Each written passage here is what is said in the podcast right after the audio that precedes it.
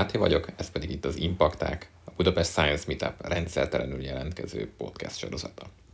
A mai műsorunkban egy olyan kérdést próbálunk egy kicsit körüljárni, ami talán sokak számára felvetődött már korábban is. Miért van idegrendszerünk? Hogyan jött létre ez az idegrendszer az evolúció során? És miképp lehet tanulmányozni egyáltalán ezt a nem triviálisnak tűnő folyamatot? A beszélgető társam, eh, hogy mindezeknek a végére járjunk, a téma egyik legjobb nemzetközi szakértője, aki egyszer mint egy egyik legsikeresebb magyar kutató is, Jékeni Gáspár. Tehát akkor a mai vendégünk uh, Jékeli Gáspár, aki a University of Exeter keretén belül vagy mellett működő Living Systems Institute uh, van professzorként dolgozik, és nem tudom, hogy, hogy jól fogalmazok el, talán azzal a legegyszerűbb uh, kifejezéssel tudom leírni azt, amit csinál, hogy az idegrendszer evolúcióját kutatja. Ez megfelel a valóságnak, Gáspár? Igen, ez megfelel, ez a, ez a fő kutatási területünk, igen. Jó, és hát azért persze szerintem érdekes megnézni, hogy hogy került, kerültél te ide, hogy, hogy ezt a dolgot kutasd. De gyorsan hogy elmondanám, hogy a hallgatók kedvéért, akik nem feltétlenül fogják ezt száz százalékig tudni, hogy tulajdonképpen, ha most az, mondjuk az utóbbi 5-10 év elnyert grantjait nézzük, akkor azt mutatjuk, hogy talán az egyik legsikeresebb ugye, magyar kutató vagy. Hát ugye tavaly indult a legutóbbi ERC Advanced Grant, aminek azt hiszem, hogy te vagy a fő piája, de előtte is nyertél ERC Starting Grantet, és hát ugye akik nem tudnák, az a, az a European Research Council, ez ugye a nagy európai támogató szervezet, aminek ezek a leg, talán a legértékesebb pályázati lehetőségei, de 2019-ben ugye a nagy-Britanniában egyik legnagyobb tudománytámogatónak számító Welcome Trustnak is elnyerted az egyik legértékesebb pályázatát, ez a Welcome Investigator Grant. Ha valaki esetleg még, még e, ettől sem nézne tágra nyílt szemmel, akkor még hozzá lehet tenni, hogy ugye már 2006-ban nagyon sikeres szerző is voltál, tehát ugye ez nem is tudom, hogy a mesterében vagy az, az, az a dráma fele való nyitás, vagy az inkább egy ilyen filozófiai műként értékelhető. Inkább tudománytörténeti terjesztő mű. Igen.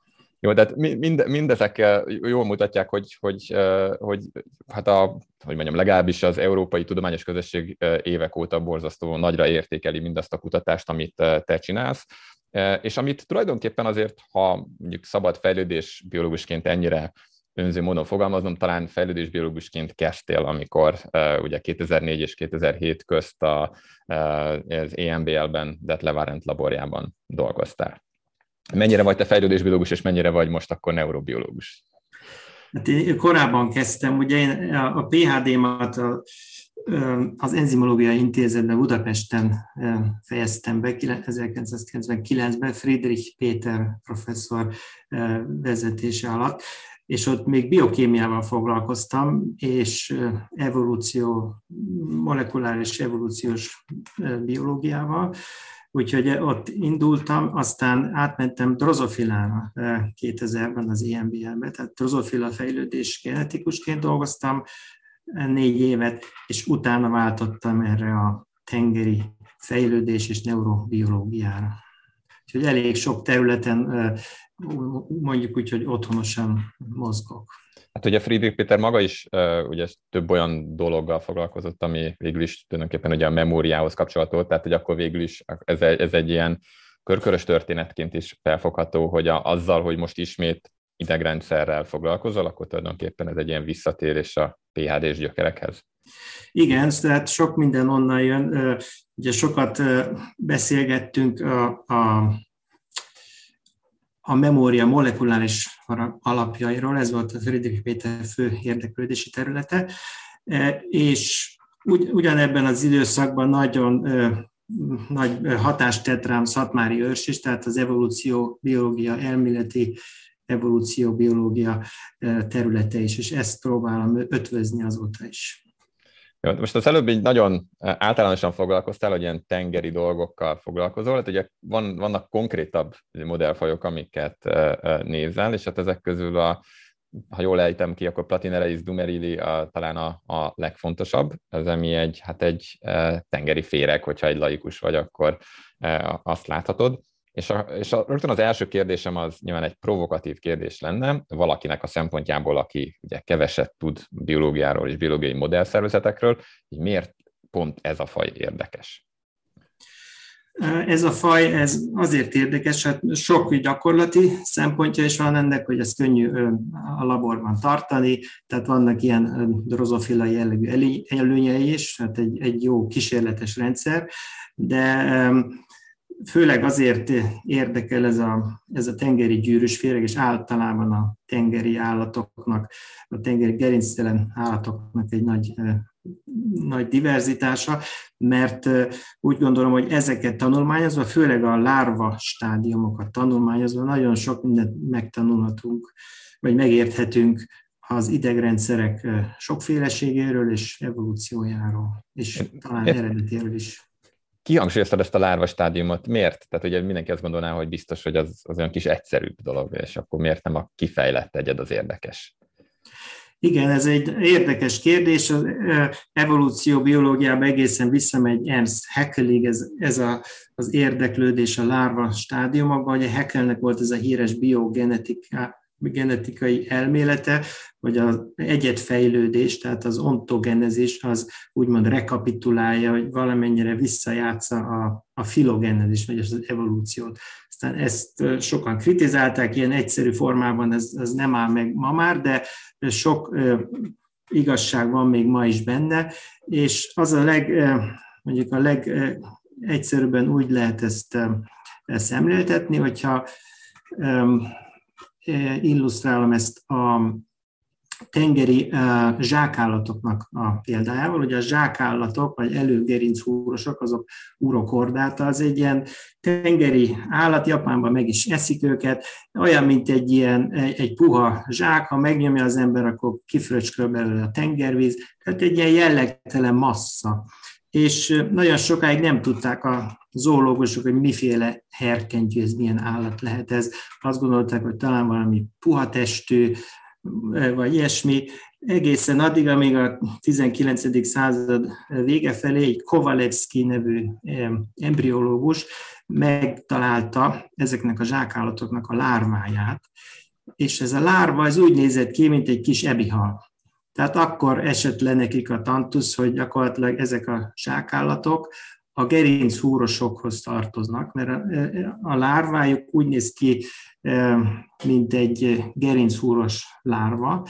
E, ugye egy, e, egy dorzális vagy, vagy háti tengelyel, egy gerinchúrral, és egy ilyen csőidegrendszerrel. Hát anatómiailag ezt sokkal könnyebb összehasonlítani mondjuk egy hal vagy egy mondjuk egy béka lárvával, mint a felnőtt stádiumot.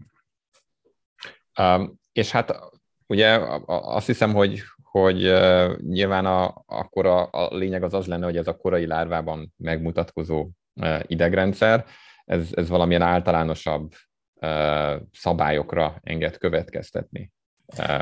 Vagy hát ebben reménykedtek talán.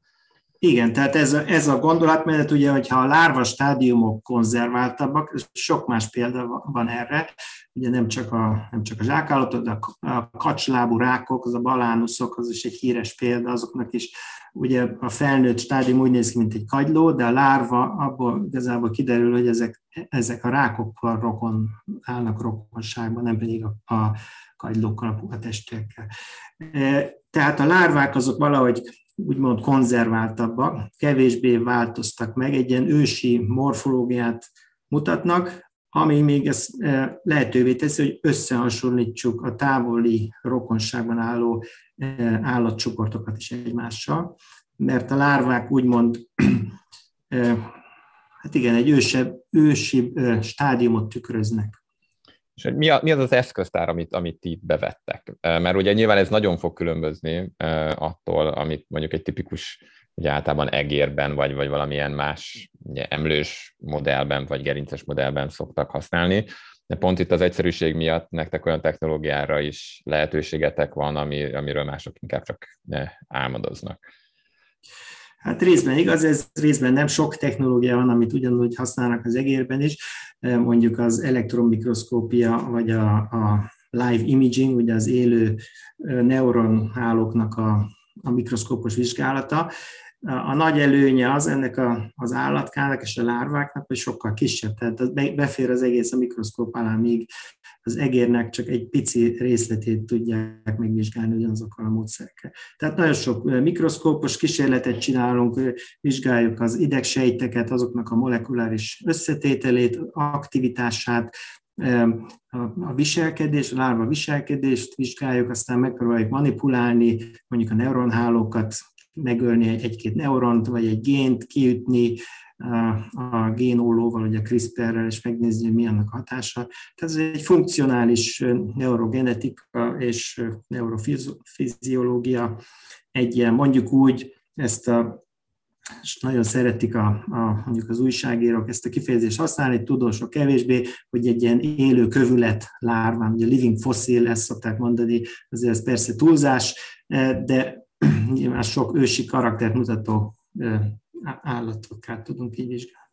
Hát, szóval igen, mind, mind az igaz. Én csak arra gondoltam, igen, tehát hogy amit a, a, az egér agyatkutató kollégák azért sokat nem adnának azért, hogy ugye egy mikroszkóp alatt tudják tanulmányozni a teljes idegrendszert, illetve hát, hogy, hogy nektek van egy olyan fantasztikus kapcsolati rajzotok, egy úgynevezett konnektómátok, amitől azért mindenféle még a talán legmerészebb becslések szerint is úgy évtizedekre állhat egy, egy egéragynak a hasonló szintű konnektomája, nyilván nem függetlenül attól, hogy ugye sokkal több neuronról van szó.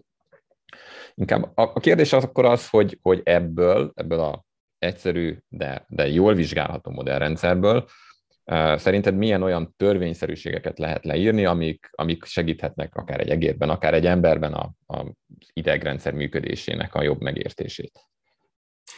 Igen, tehát a, a fő előnye ennek a, a kisebb lárva modellrendszernek az, hogy e, az egész testet behálózó ideghálókat tudunk egyszerre vizsgálni, tehát nem csak az agynak egy kis vagy a retinának egy pici részletét, hanem az egész állatot meg tudjuk vizsgálni, és e, azt tudjuk követni, hogy hogy mondjuk a fejtől a farokig hogyan halad egy impulzus, és arra milyen választ ad a a lárva, és ez, ez a viselkedésben hogyan fordítódik le. Tehát ez az úgynevezett whole body, vagy teljes test megközelítés az, ami miatt ez igazán jelentős, és ez ugye a neurobiológusoknak az álma, hogy az állatok viselkedését neuronhálók szintjén, az egyes neuronok és szinapszisok szintjén próbálják megértelmezni. Na most, ha nem tudod az egész neuronháló szerkezetét, akkor ez már eleve egy óriási nagy limitáló tényező. Ugye ma csak két-három állatkának tudjuk a teljes neuronhálóját, ugye a szinapszis szinten rekonstruálva, ez a konnektóma. A, a fonálféregnek ugye a C elegáns, Cendorabditis elegáns, az már múlt században hatalmas erőfeszítés árán Cambridge-ben megcsinálták. Aztán a épp ennek a, az előbb beszéltem róla, a zsákállat lárvának a konnektomája van, meg a 170 neuron. A muslica lárva az készül, tehát az olyan 10.000 neuron, és mi elkészültünk tavaly ennek a platinérész lárvának a konnektomájával, az kb. 2000 neuron. Hát és ugye nem csak egyszerűen azt tudjátok a kapcsolatási rajzot, hanem szerintem ugye ettől ennyire fantasztikus ez a dolog, hogy ugye egyfajta sejtes identitást tudtok mindenkihez rendelni ebben a hálózatban, tehát tudjátok, hogy melyik sejt, ugye ha a, úgy határozzuk meg az identitását, hogy milyen géneket fejez ki, akkor ezen a szinten e, tudtok feltenni kérdéseket. Mennyire, mennyire sztereotíp ez? Ugye említetted, hogy a C esetében valóban ismerjük a konnektomát, ugyanakkor ugye hát ott is leginkább hát egyszer meg, megcsinálták, és ugye ez egy őrült nagy munka, Úgyhogy azóta sem nagyon is, ismételték meg, a részeket megismételtek, és akkor ott azért látszik, hogy vannak finom különbségek. Tehát, hogy ugye nyilván egy, egy élő állatnak az idegrendszerét egy adott pillanatban megnézed, az egy nagyon informatív dolog, de hogy mennyire dinamikusan változik egy ilyen konnektóma szerinted? Igen, sokat változik a fejlődés során egyrészt, ugye ahogy nő az állat, és új kapcsolatok és új idegsejtek jelennek meg, de nagyon sokat változik, vagy érik az idegrendszer, és egyre bonyolultabb lesz. Viszont ha több lárvát összehasonlítunk ugyanabban a fejlődési stádiumban, akkor azt találjuk, hogy nagyon-nagyon hasonlóak. Tehát ugyanazok a sejtek nagyon nagy precizitással megtalálhatók az egyes egyedek között, és hogyha az idegi kapcsolatokat vizsgáljuk, ugye eddig másfél konnektomát tudtunk megcsinálni, akkor ugye ez kb. 10 év munka, akkor azt látjuk, hogy nagyon hasonlóak a kapcsolatok is, és az összes idegsejt morfológiája és molekuláris összetétele olyannyira sztereotipikus, hogy össze is lehet őket a kompjúterben egy ilyen nagy atlaszban egymásra lehet vetíteni a különböző egyedeket. Ez, ez, ez egyébként általános az állatoknál, hogy ennyire sztereotíp, legalábbis az idegendszer kialakulásának az eleje?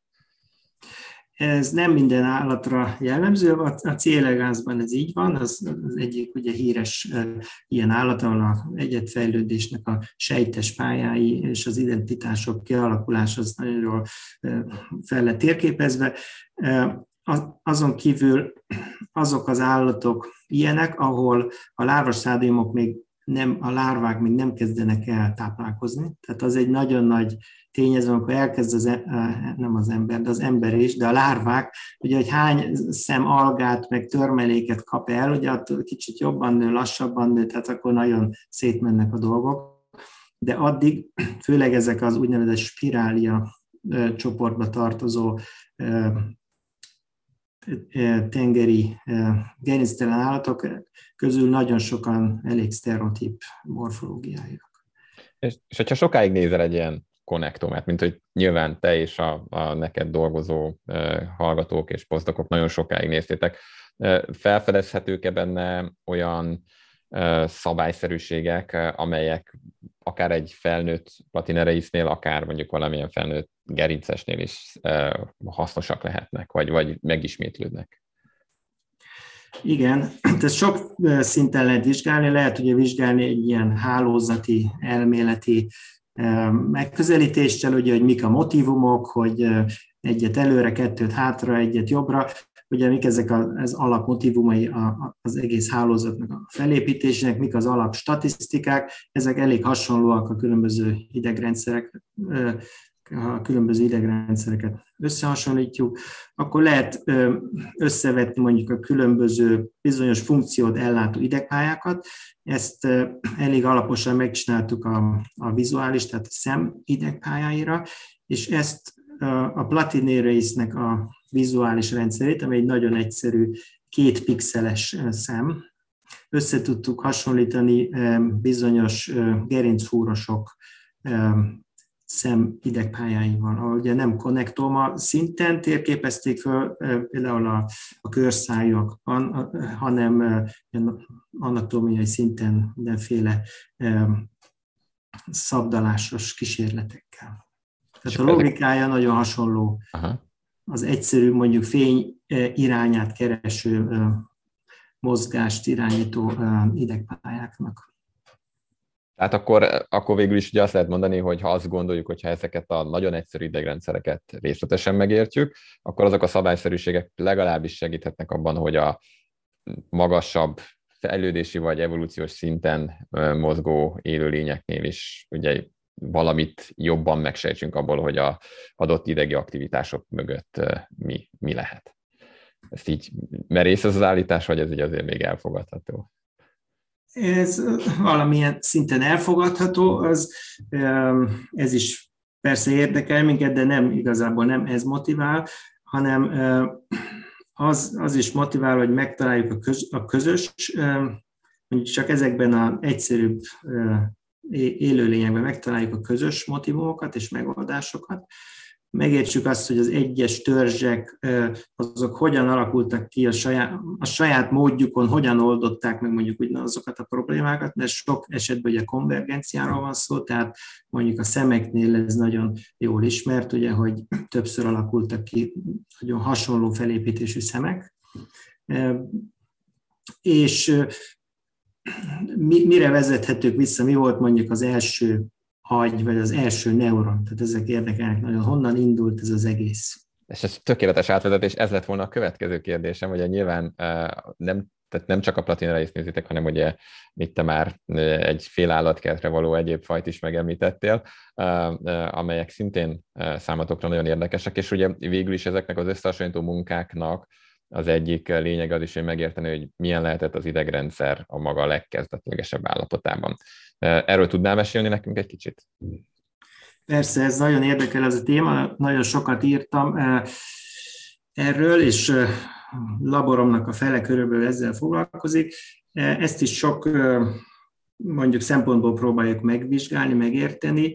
Az egyik az, amit mondjuk könnyebb talán elmagyarázni, az az, hogy az idegrendszerekben működő kémiai jelátviteli molekulák, vagy neurotranszmitterek, mint mondjuk a szerotonin, acetilkolin, tehát ezek a jól ismert szinaptikus transzmitterek, ezek mikor jelentek meg, és a receptorjaik mikor jelentek meg, és mi, mi volt mondjuk az első neurotranszmitter. És az az érdekes, hogy ha meg, megvizsgáljuk mondjuk a muslicát, meg az egeret, meg a halat, meg a célegázt, akkor ezek mind megvannak nagyjából egy-két kivételtől eltekintve, ezek a fő neurotranszmitterek, szerotonin és a többiek. A bilatéria típusú, tehát a kétoldali szimetriát mutató állatokban.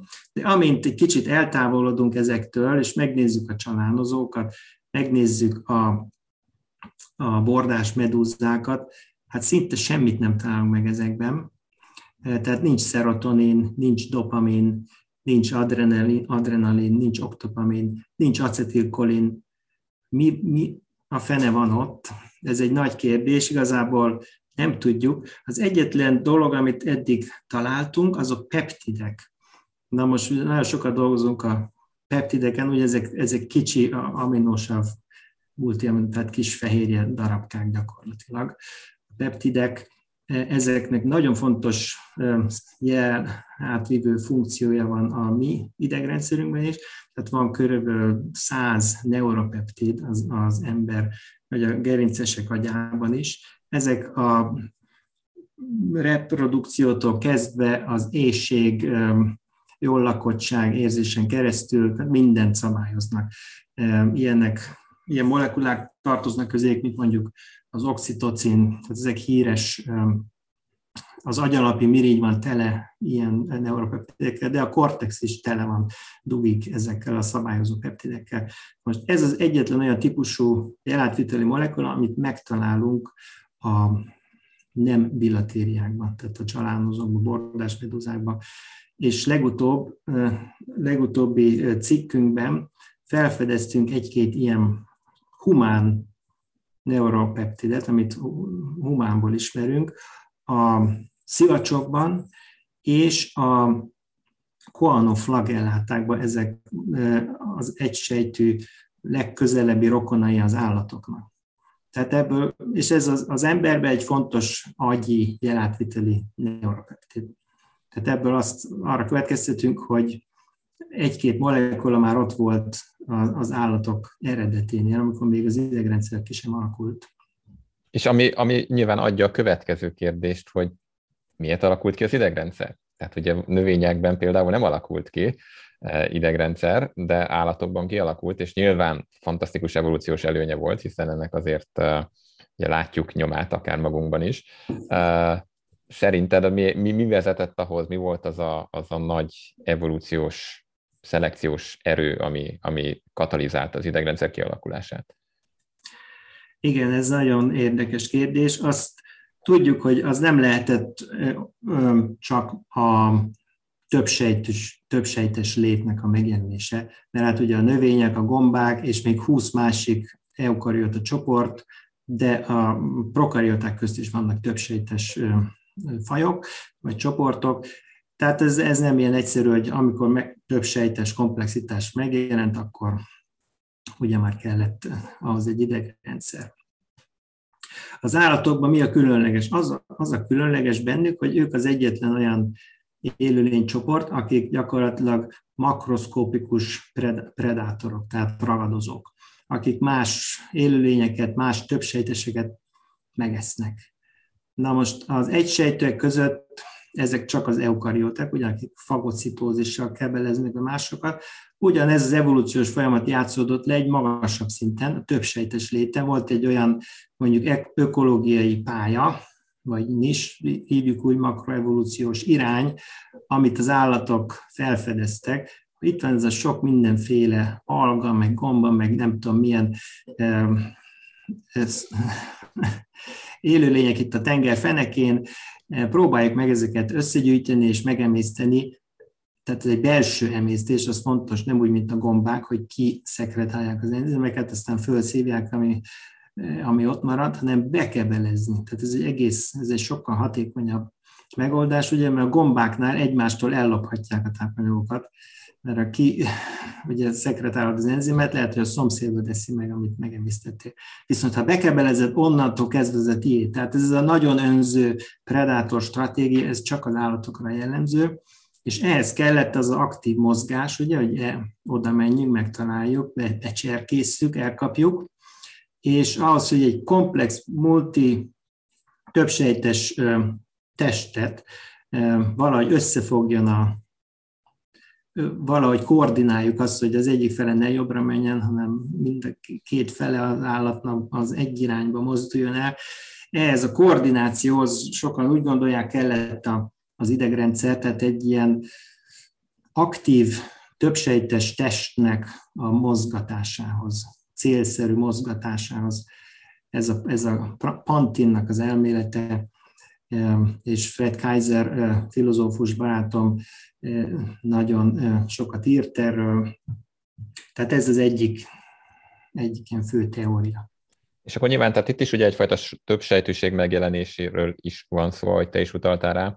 És tehát akkor azt kellett, úgy kell elképzeljük, hogy tulajdonképpen az egysejtű predátorok egyszer csak több sejtesekké váltak, és ugye a több sejtűségnél mindig ugye fontos kiemelni, hogy onnantól a, a több sejtűségnek egy kicsit is már komplexebb formáiban, akkor nem azt jelenti, hogy ugyanabból a sejtből van nagyon sok együtt, hanem hirtelen ezek a sejtek össze egyfajta munkamegosztás fog, fog fellépni. Tehát akkor ugye bizonyos, azt hiszem, hogy nem, nem rosszabb megfogalmazás moduljait annak, ahogy a egysejtű predátor működött, azokat szétosztja a különböző, hát több sejtes formának a különböző sejtjei közt, és akkor lesz egy, aki ezt a fajta érzékelést, válaszadást fogja koordinálni. Ezt, ezt jól, jól, jól értem-e, hogy igen, valahogy, valahogy így lehetett ez, ez a munka megosztás elmélet, ez egy, ez egy érdekes elmélet, de hát ugye az, az első ilyen hipotetikus ős állatok, azok megint Heckel ugye filozofált ezekről, hogy egy, egy ilyen gömböc, többsejtes gömböc, ahol a külső sejtek ugye csillókkal hajtják előre ezt a kolóniát, akkor vannak belül mondjuk a, a germline, tehát a, a, a, fajfenntartáshoz szükséges ivarsejtek, és akkor esetleg vannak olyan sejtek, akik mondjuk a táplálék fölvételre szakosodnak, vagy pedig a, az érzékelésre, ahogy mondod. Tehát el lehet ezt így képzelni, és ami nagyon érdekes irány most, az a, a sejt típusoknak, ugye ezek különböző sejttípusok, azoknak az evolúciójának a feltérképezése, ezt most nagyon belendítette ez a single cell RNA sequencing, tehát ez egy olyan technológia, ami azt teszi lehetővé, hogy szétszedjük darabokra az állatot, egyes sejtekre, és minden egyes sejtet megszekvenálunk, tehát megszekvenáljuk a benne lévő hírvívő mRNS molekulákat, és ebből ki lehet következtetni, hogy milyen gének voltak aktívak abban a bizonyos sejtípusban, és hogyha ezt az egész állatra csinálja meg a, a kutató, akkor létrejön egy ilyen cell type map, tehát az összes sejt típusnak a térképe, és ugye minden egyes molekula elvileg, vagy a sok technikai nehézség van itt, az betérképezhető ezekbe a, térképekbe, ezekbe a sejt típus térképekbe. És ezen keresztül, akkor a molekulákon keresztül lehet már visszavezetni a sejttípusok evolúciójának a történetét. Tehát mik a hasonló sejttípusok a különböző élőlényekben. Ez egy nagyon izgalmas kutatási terület. De akkor most, hogyha már itt megjelentek a beszélgetésünkben a, a, ezek az egysejtű formák, akkor kicsit ennek kapcsán egy, egy másik olyan, hát nem tudom, kutatási irányról, vagy, vagy legalábbis ilyen gondolkodási irányról is kérdeznélek, ami, ami közelmúltban ugye publikáltatok. Tehát, hogy a, az idegrendszer, vagy főleg Tadán, talán te, de azt hiszem, hogy ezt ugye nem egyedül írtad ezt a cikket, de hogy az idegrendszer kialakulását az úgynevezett reafferencia megjelenésével kötötted össze. De inkább nem próbálom én megfogalmazni, mi ez a referencia, mert szerintem nem tökéletes lenne, úgyhogy inkább megkérnélek téged, hogy, hogy össze tudod foglalni, hogy akkor ez mi ez a különleges tulajdonság? Igen, tehát ott tartottunk, hogy van egy többsejtes állat, ami most már azt tudja, hogy jobbra megyünk, vagy balra megyünk, és hol kell elkapni a prédát, ugye, de a préda az nem tud még mozogni, mert hát nyilván akkor még csak mondjuk valami egyszerűbb, mit tudom én, alga csomó, és gondoljuk azt el, hogy mozog ez az ez élőlény, és azt tudjuk a, a szenzoros irodalomból, a fiziológiából, ez egy alap neurobiológiai felismerés, hogy mind, szinte minden érzékszerv, vagy minden érzékelési folyamat az függ attól, vagy befolyásolja azt, hogyha az állat mozog. Tehát gondoljunk csak a látásra, ugye, ha mondjuk futunk az erdőbe, akkor a, a fák vannak a szemünk előtt, és ez egy információt ad nekünk a mélységről, hogy milyen messze van az a fa, milyen magasan van az ág. Tehát az egész háromdimenziós érzékelés igazából attól lehetséges, hogy mozgunk. Na, van ugye a sztereolátás, de ha letakarjuk az egyik szemünket, akkor sem megyünk neki a fának. Épp azért, mert ez a mozgás, ez a vizuális flow, vagy folyás, ez, egy, ez önmagában információt hordoz. Na most ugyanúgy, és ezt hívják reafferenciának, tehát ez azt jelenti, hogy az érzékszervekre ható olyan hatások, amik abból következnek, hogy az állat mozog. És ez, ez minden egyes érzékelésre, akár ha azt, arra gondolunk, hogy a tapintás, hogy az, hogy mi, mi ennek érzünk egy felületet, az igazából nagyon függ attól, hogy mennyire nyomjuk oda az ujjunkat. Tehát az, a saját magunk aktív érzékelés és mozgása ugyanúgy benne van a, ebbe az érzékelésben, a folyamatban, mint az, hogy milyen az asztalnak a felülete. De ugyanígy van a, akár a kémiai érzékelésnél, vagy a tengeri állatokban nagyon fontos például a vízfolyásnak az érzékelése, ahogy mozog a hal a vízben, ahogy úszik, hogy az oldalvonala érzékeli a víz mozgását, de olyan okos a hal idegrendszer, hogy tudja, hogy mikor úszik ő, és azt kivonja a szignálból, tehát a jelből. Ugye? Most én úszok, annak lesz egy következménye, hogy az oldalvonalamat megcsiklandozom, mert mit tudom én, 5 km per órával úszom vízben. Azt a jelet, azt levonja, és minden, ami azon túl jön, az lesz a külvilágnak a, a jele. Tehát ez is egy referenciás, vagy visszaható érzékelés, és arról írtunk ebben a cikkben, hogy akármilyen egyszerű érzékelés, vagy érzékszerv evolúciójára gondolunk, legyen az a fényérzékelés, a fototaxis, ami a fényérzékelés egyik legegyszerűbb formája, tehát csak azt tudjuk, hogy merre jön a fény, nem látunk képeket. A, a gravitaxis, tehát a gravitáció érzékelés, hogy milyen irányba van a testünk, ugye a gravitációs képest, a víz folyás érzékelése, minden egyes ilyen érzékelésben ez a visszahatás vagy referencia nagyon fontos kellett, hogy legyen már a kezdetektől fogva. Tehát erről szól a cikk. Két provokatív kérdéssel bombáználak. Az egyik az az lenne, hogy akkor mondhatjuk-e, hogy a referencia az egyfajta öntudatot jelent. A másik pedig az, hogy amit elmondtál, tehát ez a fajta visszahatás a világra, azért ugye szerintem mármint hogy laikusabb hozzáállásban azért megfigyelhető adott esetben egysejtőek esetében is. Tehát ugye vannak olyan egysejtőeknek van szemfoltja, pont azért, hogy valamilyen fajta fototaxist mutassanak, tehát a fény, fényre reagáljanak, de hát egy papucs állatkánál is, hogyha nézegetjük mikroszkóp alatt, akkor bizonyos elemeit ennek a referencia definíciónak, amit itt mondtál, azért felfedezhetjük. Tehát, hogy mint hogyha ugye egészen egyszerű szett vagy, vagy hát élőlényekben is azért ezeket tetten érhetnénk. Igen, ezzel egyetértek, erről nem írtunk, mert ugye mi a több sejtes létben ható referenciát vizsgáltuk meg, de ez így van, hogy papucsállatka és a többi esetében is ez az alapelv, ez a referencia, ez már nagyon fontos de mi, mi a, amellett érveltünk, hogy az idegrendszer megjelenésén ez ugyanolyan fontos volt, és ezt ugye bele kell kalkulálni az egész történetbe. Na most és akkor más, ez, igen. Tehát, hogy akkor ez egy öntudat fajtaként fog, fogható fel? Hát az, hogy tudat, az mennyire tudat, az nem... nem Most nem Descartes dualista megközelítés. Igen, igen.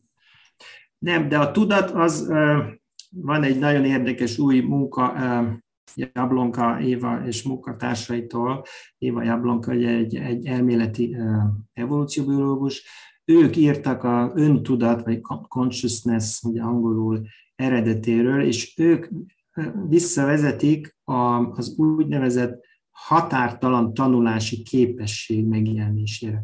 Na most ez azt jelenti, hogy ugye vannak olyan állatok, az biztos, hogy az ember olyan, de, lehet, de valószínűleg van egy-két olyan állat, mit tudom én, a, a polip, meg a, nem tudom én, a majmok, meg, tehát lehet vitatni, hogy, hogy hol jelent ez meg, akik gyakorlatilag határtalan információ mennyiséget tudnak elraktározni, és ez lehet, hogy anatómiailag visszavezethető az úgynevezett, úgynevezett asszociatív agyterületek vagy agyrégióknak a kialakulására, ami ugye a mi esetünkben a, a, a cortex, és a mondjuk sok gerinctelen esetében úgynevezett mushroom body, vagy gombatest, amire azt gondolják, hogy vagy tudják is, hogy az a, az asszociatív tanulás segíti elő, és ott épülhet föl egy olyan szintű tanulás, hogy már az állat megtanulhatja önmagát is, de ez nem feltétlenül, ez egy sokkal magasabb szint, mint a referencia.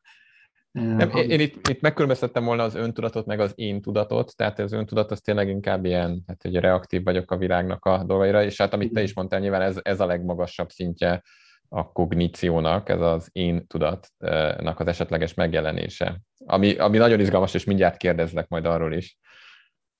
Igen, de hát mondjuk az, hogy ön meg én, ez nem hiszem, hogy ez egy nagy nyelvi különbözetét. Igazából a tudat az, ami, ami hm. nem stimmel itt a referenciánál, mert ez nem kell semmilyen szinten tudatos legyen. Tehát ez mint ez, egy reflex, ez úgy képzelhető el? Vagy? Hát ez igazából több, mint reflex, mert a reflex gyakorlatilag, ha jobban utá, utána néz az ember, és belegondol, gyakorlatilag olyan reflex, ahogy a Sherrington leírta, hogy egy simple input-output, tehát megütöd a kalapáccsal, és akkor rúgsz egyet, tehát ez, ez nem létezik. Tehát minden egyes ilyen reflex, akármelyikre gondolunk, az a idegrendszer adott állapotától függ, tehát hogy éppen mi folyik, mi történik belül az idegrendszerben. Tehát maga ez a térd reflex is ez annyira modulált, tehát ez nem egy teljesen reflex, hogy mindig ugyanazt a, ugyanazt a kimenetet kapja az ember, hogyha veregeted a térdedet.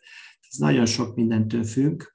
E, úgyhogy ez, a, és ugyanígy van ez a legegyszerűbb, mondjuk fototaxis idegpályájára is, az is már annyira modulált, tehát ez a neuromoduláció, ami megint visszavezethető ezekre a kémiai átvívő anyagokra, neuropeptidekre, a, és az önmozgás, tehát ahhoz, hogy bármilyen érzékelés vagy viselkedés létrejöjjön, az élőlény kell csináljon valamit először.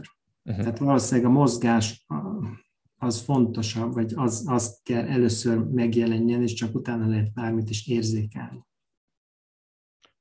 De hogyha most már akkor egy kicsit utaltál erre a tényleg ennek a legmagasabb szintjére annak, amit az idegrendszer működéséről gondolkozunk, amikor ugye egy adott faj, adott egyede esetleg tudatában van annak, hogy ő van, tehát ugye ezt nagyon gyakran úgynevezett tükörtesztekkel szokták nézni, hogy, hogy ugye megér, hogy a, fel tudja elfogni ez az adott állat, hogy, hogy ő van a tükörben, és akkor hát ugye csimpánzok mellett most már én úgy tudom, hogy legalábbis elefántoknál, cetteknél, talán bizonyos varja, varjúféléknél bizonyított, és talán vannak polipok is, akik valamilyen szinten ezt a klasszikusnak, most már klasszikusnak számító tesztet meg tudják ugrani, ami tényleg valami nagyon különlegesről árulkodik, ugyanakkor tehát talán egy picit meg is lepő, meg hát nyilván antropocentrikus világképünk számára nem túl hízelgő, hogy más fajok is meg tudták ezt a szintet ugrani.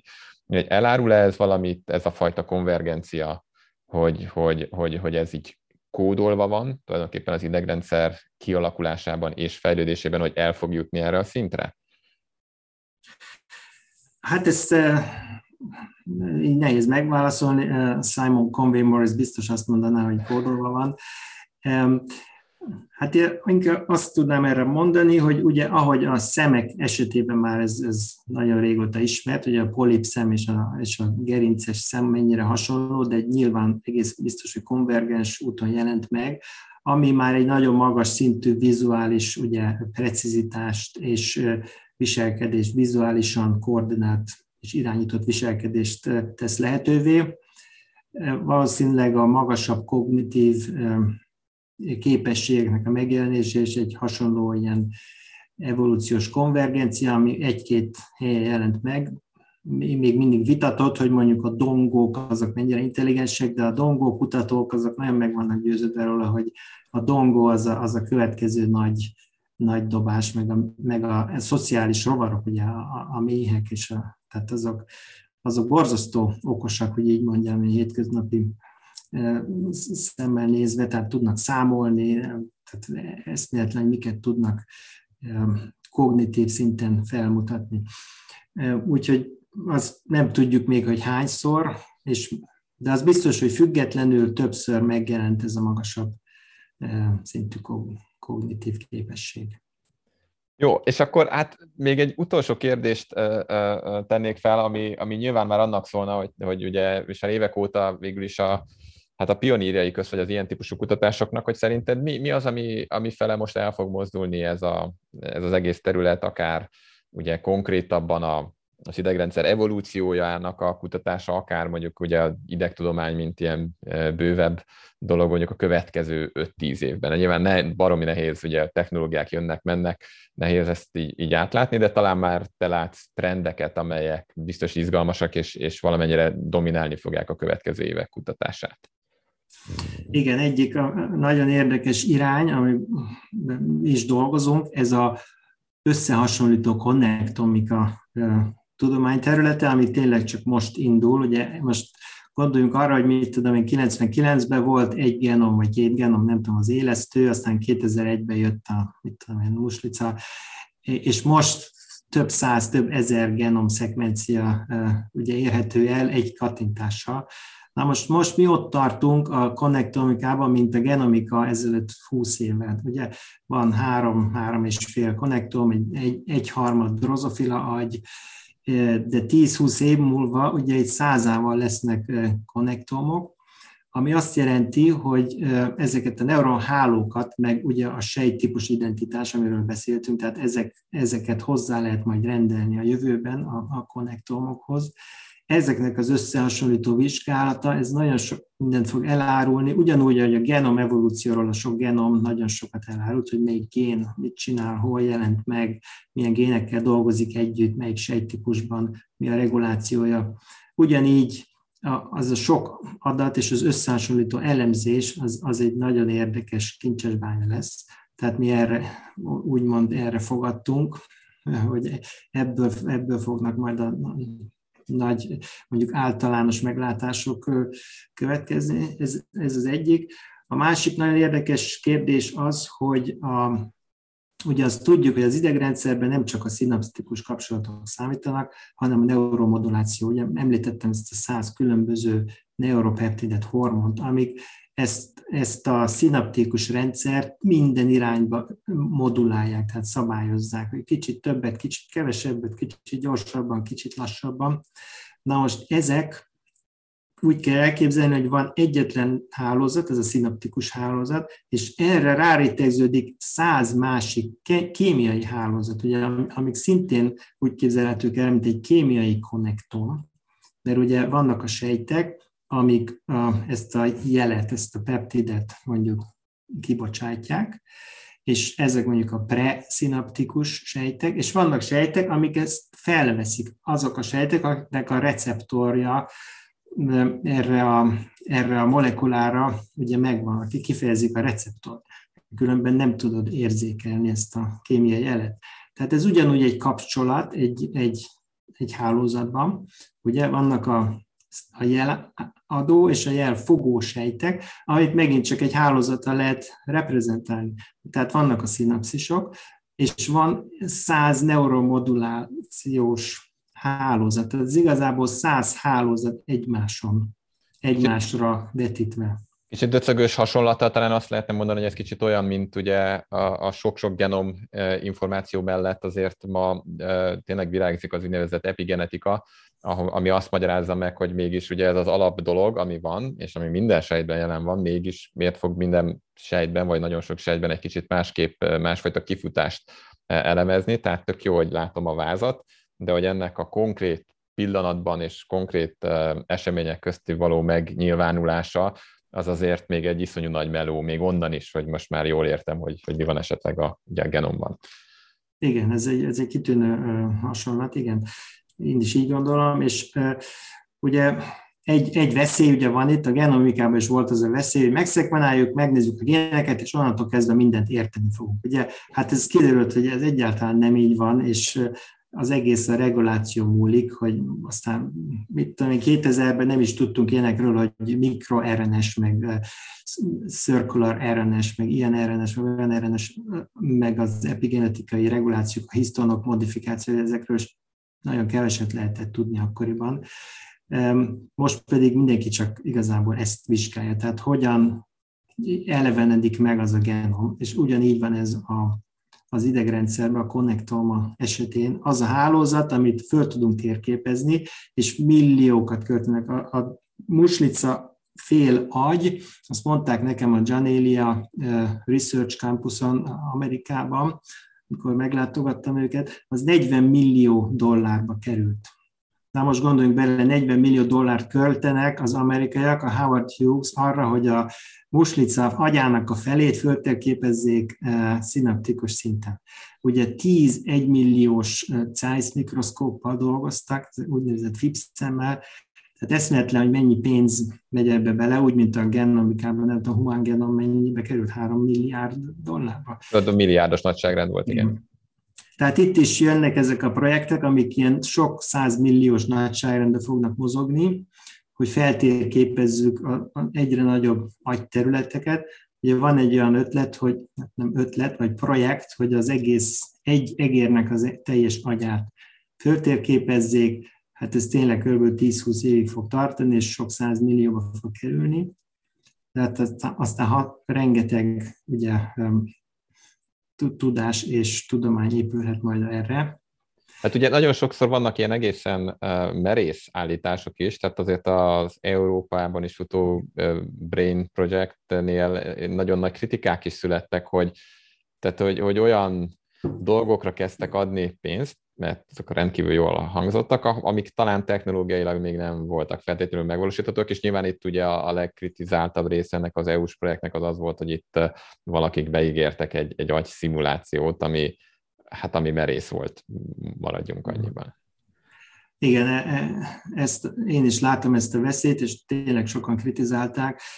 És én láttam, hogy egy ilyen egyszerű idegrendszerre foglalkozunk, ugye egy-két ezer idegsejt, tehát az semmi, hát az, az egérben mennyi van, mit tudom, hány millió, nem tudom, rengeteg, tehát összehasonlíthatatlanul több idegsejt van benne, és én látom, hogy ezt a 2000 idegsejtet megérteni, hogyha ugye hozzávesszük ezt a modulációt, mert a, a platinérész gyűrűs féregben is ugyanúgy ott van az a 100 neuropeptid, tehát ez az ugyanúgy bilatéria, az összes bilatériában két oldali szimmetriát mutató állatban ott vannak ezek a szabályozó molekulák. E, tehát e, ezt a száz hálózatot kell megérteni, és hát még a C elegánsban se értjük, amit csak 302 neuron.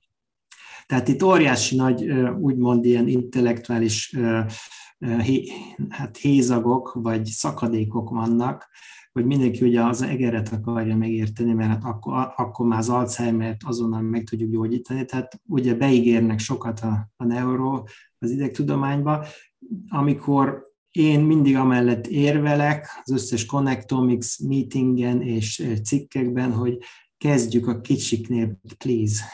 Hát, a, a hát meg, meg ugyanígy a Genom projektnél is, ugye a humángenomnál be volt ígérve, hogy minden genetikai betegséget meg, meg fogunk gyógyítani, amint Ezt. meg lesz a humángenom, és hát ugye most már 20 éves lett a humángenom, és még mindig nem tartunk azért messze itt, viszont természetesen ez nem azt jelenti, hogy ez egy kidobott pénz volt, hiszen óriási technológiai ugrás született, mint ahogy gondolom Igen. itt is a Connectoma térképezésnél is lesz egy ilyen, és megalapozott minden más, csak hogy a, a, az elvárások talán, talán óvatosabban kellene strófolni, hiszen nem, nem világos, hogy mi lesz a, itt a, mondjuk egy tíz éven belül a, a kimeneti.